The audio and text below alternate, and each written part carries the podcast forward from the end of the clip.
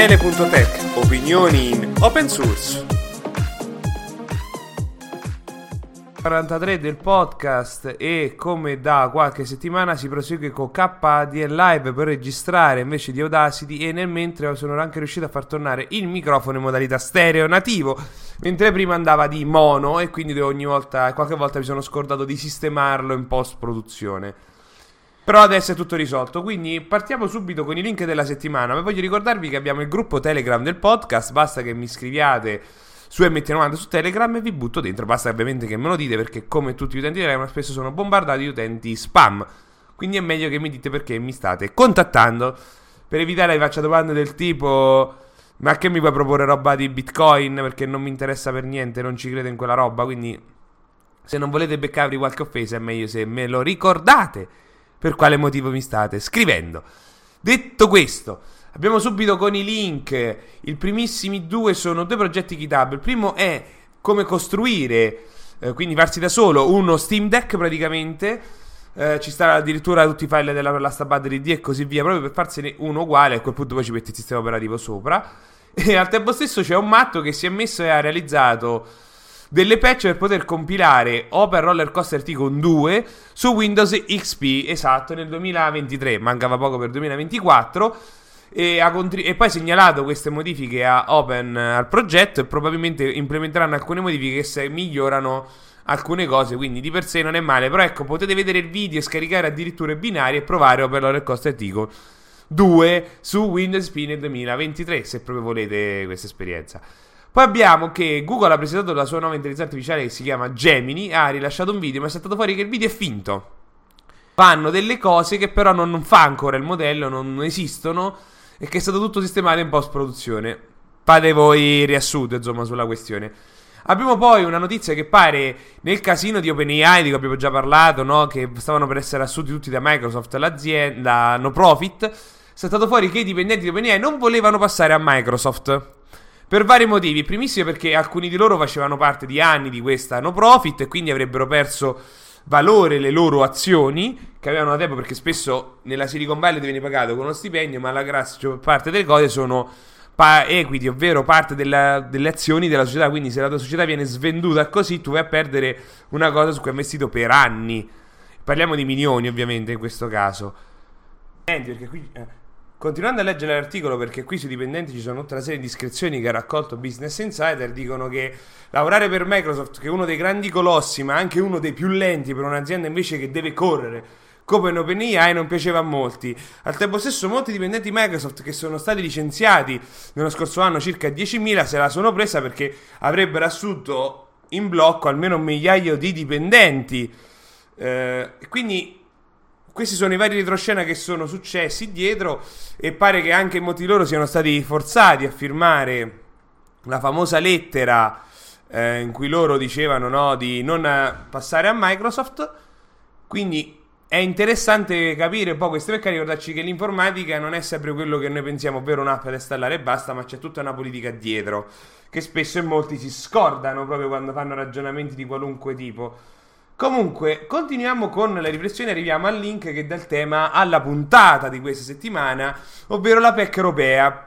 Perché sì, diventerà obbligatoria avere quindi una PEC personale che però avrà la peculiarità di essere per forza di cose con una dedicazione a due fattori, cosa che già ha Speed di suo, ma anche eh, sarà interessante perché permetterà quindi di poter comunicare con qualunque Stato dell'Unione Europea in modo diretto tramite proprio la PEC, quindi sarà la stessa cosa della PEC all'italiana, soltanto che le PEC italiane quindi diventeranno compatibili, ci penseranno chi le fornisce a renderle compatibili, quindi sta ai provider che voi avete scelto di utilizzare per la PEC, però permetterà di fare questo scambio tra tutti i paesi europei via mail certificato stile raccomandato, quindi è raccomandata, quindi è molto interessante perché ricordiamoci che è già possibile sfruttare Speed per poter accedere a vari eh, portali europei perché è compatibile, quindi questo sicuramente va avanti nel processo di digitalizzazione eh, del paese che può darsi che spingerà anche in tutta un'altra serie di cose.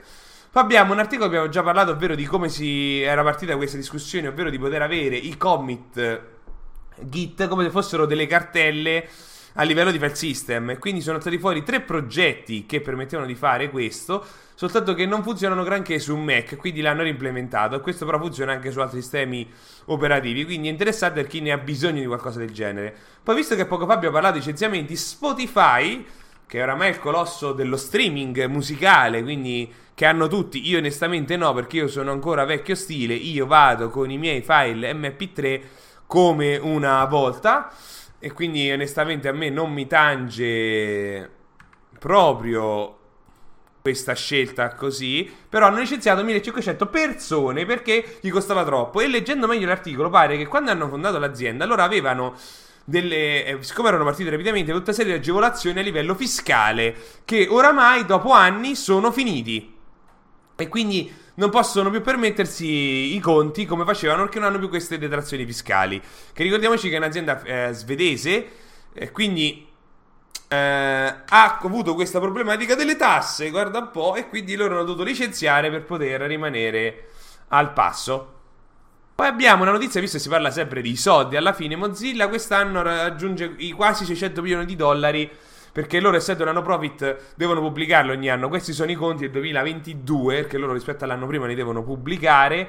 Praticamente dicono che loro grazie a, Google fanno il 95% del fatturato, quindi le donazioni e tutto il resto praticamente sono una goccia nell'oceano perché eh, tramite loro chiamano royalties qui nel documento, ma sono praticamente gli accordi fanno 500 10 milioni di dollari, se ne hanno fatti 593, il resto sono tutte piccolezze perché non possono mai raggiungere quella tipologia di fatturato.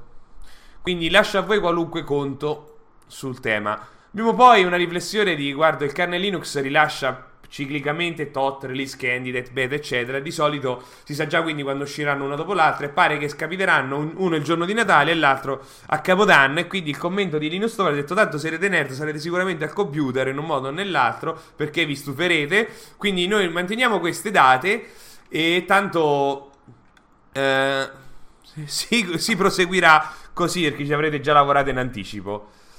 Abbiamo anche Skyrim, ovvero uno dei più famosi giochi di Bethesda che è diventato oramai un meme celebre che praticamente eh, ha rilasciato un aggiornamento, ha ricevuto un aggiornamento che permette di avere le mod a pagamento, quindi hanno implementato un sistema nativo per le mod e quindi eh, è successo che tutte le mod create invece hanno smesso di funzionare perché c'era una mod a sua volta che non si era aggiornata per le motivi e quindi crashava, quindi se la sono presi con Bethesda per questo aggiornamento, però quelli che hanno, realizzano questo motore che è alla base di tutte le altre mod hanno poi provveduto hanno corretto tutto quanto. Poi da capire queste mod a pagamento come saranno, la qualità e così via, però sicuramente permettono a Skyrim di essere così popolare ancora oggi rispetto ad altri giochi.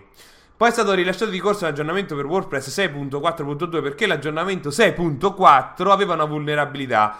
Però questa vulnerabilità è solo presente nel ramo 6.4 e non minore perché riguarda una classe che si chiama WPHTML token che è utilizzata nei blocchi ed è stata implementata soltanto nella 6.4, quindi le precedenti erano eh, a posto, tanto che si sono dovuti sbrigare a rilasciare questo aggiornamento perché avrebbe permesso a qualche plugin manevolo di fare cose al di sopra di quello che poteva fare. Che onestamente, dal punto di vista, dopo, dopo che c'è un plugin malevolo, può fare quello che gli pare. Poi abbiamo che Meta ha deciso di staccare le chat di Messenger da Instagram perché prima potevi scrivere tramite Instagram e Facebook si parlavano, ad oggi questa funzionalità è stata dismessa. Abbiamo poi che dei ricercatori hanno trovato un sistema per, uh, di jailbreak, ovvero per fregare dei large language model sfruttando altri large language model, ovvero avranno addestrati dei modelli con vari prompt che permettono di aggirare le intelligenze artificiali, quindi li mettono a parlare tra di loro finché una delle due eh, non capitola e permette di fare quello che si vuole. E questa sicuramente piano piano diventerà l'evoluzione di tutto quanto. Delle macchine tra di loro combattono, ecco. Ricordiamoci un po' Terminator, Skynet e così via. Abbiamo poi la notizia che Franken PHP, che è questo web server che integra all'interno Go uh, Caddy e che è un web server scritto in Go e un motore PHP che è compatibile con quello di PHP eh, che questa integrazione che prevede permette di avere un web server che include anche l'applicativo PHP con un comando tu hai tutto, quindi hanno aggiornato permettendo di avere anche in un unico pacchetto binario anche la parte PHP, quindi un domani si potrà fare, lo, si potrà rilasciare un applicativo PHP eh, direttamente non eseguibile che ha tutto in automatico, sarà tutto completamente attivo e non ci sarà bisogno da configurare niente perché è tutto ultraleggero, ottimizzato, compatibile con tutto. Tant'è che questa qui la notizia è che il framework Symfony è compatibile. Se il framework Symfony, che è la base di Laravel e mille mille altre cose, è compatibile non WordPress, anche se su FreePHP eh, la compatibilità c'è per WordPress, si può realizzare quindi un singolo binario con l'applicativo PHP. Quindi immaginatevi la semplicità un domani, se dovete mettere qualcosa IoT, sviluppate PHP perché fate subito. Non bisogna starsi a spippolare più di tanto, dipendenze, eccetera. Dove è un binario che ha tutto, neanche un pacchetto da scomporre. Abbiamo poi che John Romero, per festeggiare i 30 anni del compleanno di Doom, ha rilasciato Sigil 2, che è un, gio- un pacco di livelli free per Doom, che segue quello che ha rilasciato nel 2019 e si chiama Sigil che sono dei seguiti, possiamo dire, che ha voluto realizzare lui per festeggiare i 30 anni ed è tutto gratuito. Abbiamo poi un, articolo molto interessante che spiega le, le, meccaniche interne di CPython, ovvero del motore di parts di Python in C. Quindi spiega cosa succede in Python se tu fai una somma di A più B e quindi analizzano il codice C che viene chiamato per, per, tutta, per, fare questa somma. Quindi sicuramente si partirà dal parser e così via fino ad arrivare alla somma. Ed è un mucchio di roba, quindi ve lo lascio lì se volete leggere perché è interessante per capire come funzionano questi linguaggi. Internamente, ovviamente. Poi abbiamo una, un articolo che viene dal, dal calendario dell'avvento delle prestazioni web che in questo caso hanno un articolo che si chiama CPU Backmark di Wikipedia, ovvero Wikipedia ha un team che si occupa proprio della qualità del, serv- del portale, siccome deve essere funzionante in tutto il mondo per via della mission, devono renderlo funzionante e performante in tutto il mondo, quindi si può utilizzare, può succedere che qualunque dispositivo, anche più bacucco che ci sia, può essere utilizzato con Wikipedia. Quindi loro fanno molto caso alle prestazioni e hanno creato questo parametro che loro chiamano CPU Benchmark che loro riescono a tracciare le prestazioni della pagina a livello mondiale, quindi Sudafrica, in India e così via, quali sono i dispositivi più utilizzati e quindi loro poi possono fare dei test migliori e quindi qui il ragionamento vedeva che in Sudafrica per dire i dispositivi erano meno potenti anche in India, quindi ha senso se noi probabilmente rilasciamo delle versioni di JavaScript diverse per questa parte del mondo rispetto a tutto il resto perché sono più lenti e quindi c'è poi il link anche alla board di Grafana con cui loro pubblicano questi dati estrapolati di come loro lavorano per migliorare le prestazioni di tutto il portale. E quindi è molto interessante perché permette di capire come può funzionare in un progetto così larga scala e quali sono effettivamente i problemi che ci possono essere. Parliamo poi di un'enciclopedia, quindi non di qualcosa di così sofisticato al lato tecnico. Passiamo invece nel mondo scientifico, anzi fantascientifico potremmo dire, ovvero gli astronauti della NASA hanno sempre utilizzato le fotocamere della Nikon giapponese perché era il marchio che poteva fargli le modifiche e personalizzazioni in base alle loro necessità. E quindi per loro è importante. Spiegano di come loro hanno ricevuto un aggiornamento specifico, un firmware specifico per le macchine fotografiche per due motivazioni. La primissima è che i raggi galattici cosmici, credo che sia questa la traduzione in italiano, danneggiano le macchine fotografiche, tant'è che loro dicono che ogni sei mesi loro le devono sostituire e intervenire per sistemarle e quindi perché consuma gli obiettivi. E quindi questo aggiornamento serve a, a ridurre il rumore. Eh, dovuto a queste influenze mefistiche, potremmo dire, dei raggi galattici sulle fotocamere. E al tempo stesso hanno fatto aggiornamento pure per il salvataggio dei file, perché loro dicono che loro hanno bisogno che i file siano sempre numerati ciclicamente e non che si possa resettare, perché sennò gli crea dei problemi e devono intervenire manualmente. Che loro devono registrare tutto e quindi hanno ricevuto un firmware apposito per correggere questa cosa. E spiegano che questa noise reduction è molto, reduction è molto importante perché loro hanno dovuto cambiare l'algoritmo in modo tale che la fotocamera potesse intervenire a fare queste correzioni a una velocità di 500 volte al secondo perché eh, nello spazio c'è bisogno di un'esposizione molto bassa mentre nel mondo, diciamo, nel pianeta non ne è così bisogno e quindi queste eh, implementazioni non erano necessarie per un utilizzo, potremmo dire, consumer della macchina Nikon, ma in realtà nello spazio sì. Poi abbiamo un articolo interessante che spiega che parte dal presupposto XCOM e Twitter. Ma quali, cosa succede a tutti i domini da A alla Z.com? Quindi salta fuori che alcuni esistono e altri no, che non si possono neanche registrare. Ah, poi lui si è detto, però espandiamo, proviamo i .org, .net e così via. E salta fuori che alcuni, per dire x.org è di Xorg, alcuni sono di, hanno una grafica stile illuminati letteralmente.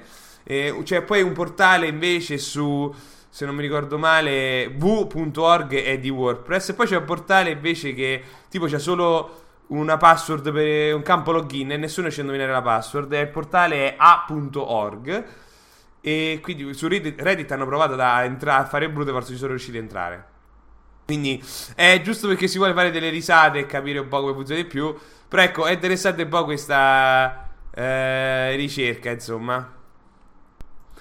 Rimanendo in tema Reddit, invece, ci troviamo con una discussione di questo hard disk della mh, mm, ThinkPad, che è un hard disk che ha un, uh, un pad numerico e quindi che l'hard disk è criptato e quindi questo dice come posso sbloccare e accedere ai dati? Perché non se lo ricordano e quindi fanno tutta una riflessione. Dicono che tu puoi anche farti una copia dell'hard disk dopo che l'hai smontato e tutto il resto, però non riuscirai mai a bloccarlo perché la criptazione è hardware. E quindi dipende dal modulo hardware che sblocca in automatico permette la lettura. Perché dicono che bisogna proprio aprirlo per poter smontare l'hard disk. Perché altrimenti il tuo collega al computer non metti il pad, il computer non lo riconosce. Quindi è interessante per capire un po'. La gente vuole fare super sicuri con queste cose, però si segna la password, non se la ricorda, te la cerchi. Poi c'è un articolo che, vi che è interessante e spiegano che oramai l'open source non è più quello di una volta, ovvero che il concetto è The Open Source Licensing War is over, ovvero oramai non si sbatte più di tanto la licenza, basta che il codice è pubblico. E questo è dovuto molto a GitHub, che il fatto che la gente prende è pubblica, ma anche il fatto di Facebook che ha rilasciato l'AMA dicendo che open source, ma una licenza che non è veramente open source, perché il concetto di open source è il fatto che è disponibile, poi non c'è tutta la balam che possiamo dire eh, legalese e così via, quindi è una riflessione un po' moderna che ci sta effettivamente, anche se fa sempre bene mettere una licenza. Poi abbiamo due articoli che riguardano l'azienda americana della Silicon Valley, si chiama Beeper, che ha fatto il reverse engineering del protocollo iMessage, quello che, che è utilizzato su iPhone e che permette di mandare delle foto e che permette, ha fatto questo reverse engineering per avere un'app per Android compatibile. Si paga un abbonamento e poi fare, mandare messaggi e quant'altro. Ebbene, il secondo link invece è di un senatore americano che ha risposto al fatto che l'Apple ha bloccato questo servizio eh, perché dice che non è sicuro e tutta una serie di cose, quindi crea dei problemi per i nostri standard qualitativi, bla bla bla. E ricordiamoci che un po'... Eh, è un po' sotto processo tutto questo processo di messaggi anche da Google tra l'Unione Europea perché è una cosa chiusa, non permette un'interazione pubblica come fa anche fanno gli sms. E fatto sta che poi tutto questo avviene tramite server Apple perché si, si scambia, viene scaricato proprio fisicamente il file. Rimanendo poi sul sito TechCrunch abbiamo che Twitch ha deciso di chiudere baracca e burattini in Corea del Sud perché costa troppo, ovvero cosa è successo? Che i vari fornitori del servizio internet, quindi potremmo dire il nostro Telecom, ha deciso di, fa, di dirgli eh, voi consumate troppo i vostri servizi ora che contribuite alle spese nostre. E quindi Twitch ha provato nel tempo a diminuire la risoluzione e tante altre cose, ma non gliela fa. E ricordiamoci che la Corea è uno dei posti in cui i, diciamo, gli esports, ovvero i videogiochi, eh, sono, la fanno da padrone proprio a livello di consumo. E quindi gli crea dei problemi, gli costa troppo e quindi ha deciso di chiudere. E pare che anche l'India voglia fare una cosa del genere prendendo ispirazione da quello che è successo in Corea. Perché dopo tutto, tutto questo parte anche che Netflix ha perso in Corea per lo stesso motivo. Questo è molto interessante anche perché rispetto a internet costa anche solo trasmettere e quindi hanno un costo eccessivo le cose streaming perché non è tanto una paginetta web, ma lì parliamo di centinaia di mega che avvengono al secondo, cose di questo tipo, rispetto a qualche mega al secondo. Quindi sicuramente ha dei costi proibitivi e quindi vedremo tutto questo come si evolverà rispetto a questi grandi colossi dello streaming. Io voglio ricordarvi che lo streaming inquina. Inquina da morire perché voi state chiedendo a dei computer che di lavorare, che mandano informazioni e poi le elaborano, di lavorare al massimo delle loro prestazioni perché devono sempre rimanere in, atten- in base alla banda che voi avete, perché in automatico regolano la- quello che vi stanno mandando e così via, e quindi hanno un alto consumo di corrente elettrica perennemente, tant'è che i server spesso di queste aziende vengono cambiati ciclicamente perché si consumano, cioè schiattano, proprio per dire. Poi abbiamo che McDonald's ha fatto una partnership con Google AI per... Per assicurarsi che le patatine sono fresche, qualcosa del genere, cioè proprio il titolo è così, come ho detto. Non si capisce perché hanno fatto la pace McDonald's con l'intelligenza artificiale e quindi boh. Abbiamo poi un articolo che a me è piaciuto che sono qua 9 trucchi per Python che rendono il codice molto più elegante e, e, quello che non sapevo era la funzionalità che si chiama il comando product che permette di fare iterazioni di iterazioni mentre invece di fare dei loop innestati uno dentro l'altro con product gli dai tre array in automatico lui ti fa i loop ed è molto più performante. E io non lo conoscevo questa cosa Poi abbiamo un articolo che spiega come il chatbot Eliza del 1960 riesce a, comba- a vincere più facilmente il Turing test rispetto a OpenAI GPT 3.5. E voi direte, ma com'è possibile? Mi stai prendendo in zero, non è credibile questa cosa. E ci sono dei motivi tecnici perché eh, ChatGPT e tutte le varie tecnologie annesse, loro se tu chiedi se è un umano, loro ti dicono no. Cioè, loro proprio sono addestrate per poter dire queste domande, di rispondere che non sono uomini, non sono, sono delle macchine, quindi già così fallisci il test di Alan Turing brutalmente. Mentre Liz all'epoca diceva sì, sono un uomo. Quindi già solo questo permette un po' di eh, capire perché ha fallito brutalmente rispetto a ChatGPT. Quindi è interessante perché forse renderà aggiornata il Turing test anche per questa cosa, potremmo dire.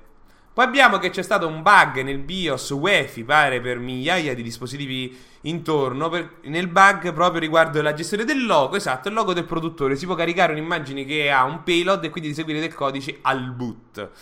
Quindi ovviamente questo richiede un accesso hardware alla macchina di qualche tipo. Ad oggi invece pare che richiede di lanciare un programma su Windows.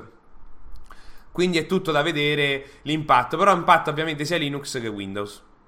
E questo l'hanno scoperto perché questa azienda che fa analisi di firmware si è messa lì con un fuzzier, ovvero questi software che danno tutti input casuali a un dato programma e vede, vedono come reagiscono, se da di matto, crash e così via. Quindi loro hanno potuto sgamare pare una ventina di varie vulnerabilità UEFI su, grazie a questa tecnologia che oramai è un po' lo standard da almeno 2-3 anni, ma per UEFI nessuno pare che l'ha mai utilizzato, ecco. Poi c'è questa cosa che ha fatto il giro del mondo, vi metto il sito affariitaliani.it perché ce ne sono stati tanti che hanno riportato ovvero il governo italiano ha messo Giuliano Amato che ha 85 anni ed è un giurista che lui di competenze informatiche probabilmente ha quella di accendere la luce di casa, l'hanno messo come direttore del com- comitato di eh, come si chiama? Sull'intelligenza artificiale sull'editoria e lui ha rilasciato un'intervista dicendo io amo le patate, con l'intelligenza artificiale potremmo avere tante ricette. Questo è stato il commento.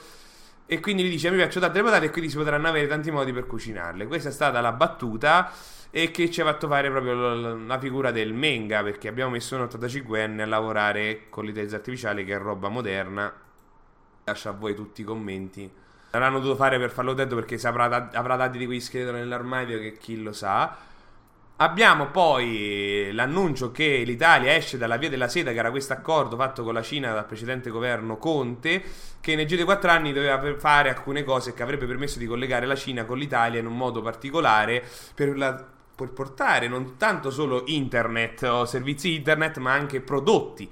E l'Italia ha detto, chiuso baracca e burattini in questo accordo. E pare che entrambi i paesi la stanno facendo avere, uscire questa tizia in modo in segreto perché la Cina perché ha dei problemi eh, economici perché ha un po, di, un po' una crisi finanziaria attuale e quindi dirlo pubblicamente non farebbe una bella figura mentre mh, l'Italia perché non ha fatto alcune cose di questo accordo per poter procedere. Quindi da vedere ecco l'impatto che avrà e la Meloni ha deciso di chiudere questo accordo era l'unico paese poi del G7 che aveva accettato di partecipare in tutto questo, quindi aveva aperto pure delle frizioni di qualche tipo.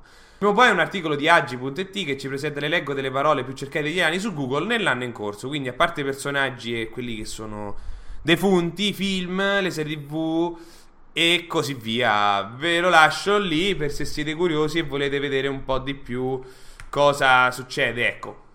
Abbiamo poi una newsletter che volevo mettere, che è una newsletter il punto, che loro ne hanno diverse. Questa è la newsletter che spiega l'economia e l'attualità in modo semplice e veloce. E in questo caso ve l'ho voluto mettere perché aveva una sezione importante, ovvero che spiega perché Tim ha fatto bene a vendere la propria rete, ovvero Tim ha un debito di 33 miliardi di euro. E, e, da tempo da Tim è spezzettata in varie sottoaziende che sono proprietarie di varie cose, di tutta l'infrastruttura, anche di servizi che Nessuno sa, ad esempio, proprietaria dei cavi sottomarini per il Mediterraneo, per dire. E ha venduto la, la rama aziendale Netco, che è praticamente l'infrastruttura fisica dell'azienda, a un fondo americano per circa 18,8 miliardi, che pare che potrebbero salire a 22. Quindi loro con tutti questi soldi riescono a pagare il debito, brutalmente, che è buona parte del debito. E al tempo stesso poi questa infrastruttura riceverà dei fondi, qualche, pare almeno un miliardo e mezzo dall'Unione Europea e poi il, eh, pare che per entro il 2030 loro potrà ottenere questo fondo americano almeno 5 miliardi e mezzo di euro. Tutto questo è da vedere poi se se lo rivenderà questa proprietà, perché è un fondo americano e quindi quello lo reinvestono e poi rivendere dopo un po' di tempo o farci più soldi, quindi è tutto da vedere. Però è interessante perché lo Stato italiano dice che questa è una cosa importante per lo, per lo, Stato e quindi loro con 2 miliardi e, e qualcosa sono presi il 20% di proprietà di questa azienda, di questo capitale per poter ancora avere un piedino dentro. Questo è proprio stato fatto come accordo. Quindi speriamo che pagare un po' di debiti non sarebbe male. Eh, è, un, è un carrozzone che ci portiamo appresso troppo tempo come tanti altri che abbiamo. Poi ho voluto mettere il progetto che si chiama Pydantic, che è una libreria Python per la validazione di quello che tutto gli spari. Lui in automatico la valida la qualunque. È molto interessante perché è supporta varie cose, ad esempio di, di, schema JSON e così via, quindi si può utilizzare in, molto, in molti contesti molto grossi. Poi abbiamo che la Cina ha seppellito in mare, se mi suona brutto, però ha abissato, si può dire, inabissato, ecco, eh, un data center da un 1400 tonnellate con una potenza di 6 milioni di computer, questo articolo dice. Eh, tra una, un accordo tra l'azienda Cina Telecom e, un co- e un'azienda di intelligenza artificiale di Hong Kong quindi fate voi tutti i vostri calcoli in mare perché così si raffredda meglio. Quindi sono praticamente sembrano dei grossi boiler giganteschi eh, e quindi loro dicono staranno sott'acqua e quindi eh, dicono che questa verrà piazzata fra un paio di anni e che dovrebbe risparmiare molto terreno sulla terra, ma anche acqua, perché starà direttamente sott'acqua. Invece di prendere, fare tubi e quello che sia, sta direttamente sott'acqua. Siamo arrivati alla fine, quindi vi ricordo i modi per contribuire all'open source, c'è la paginetta di attività. Vi ricordo anche di mettervi tra i segnalibri il link, quello che sta sempre in coda in tutti i podcast, perché ci sono tutti i link di quello che vi parlo. Quindi lo sapete preferiti e ogni settimana ve lo riaprite e vi fate una lettura, insomma. Detto questo, io vi saluto e ci vediamo alla prossima settimana. Ciao!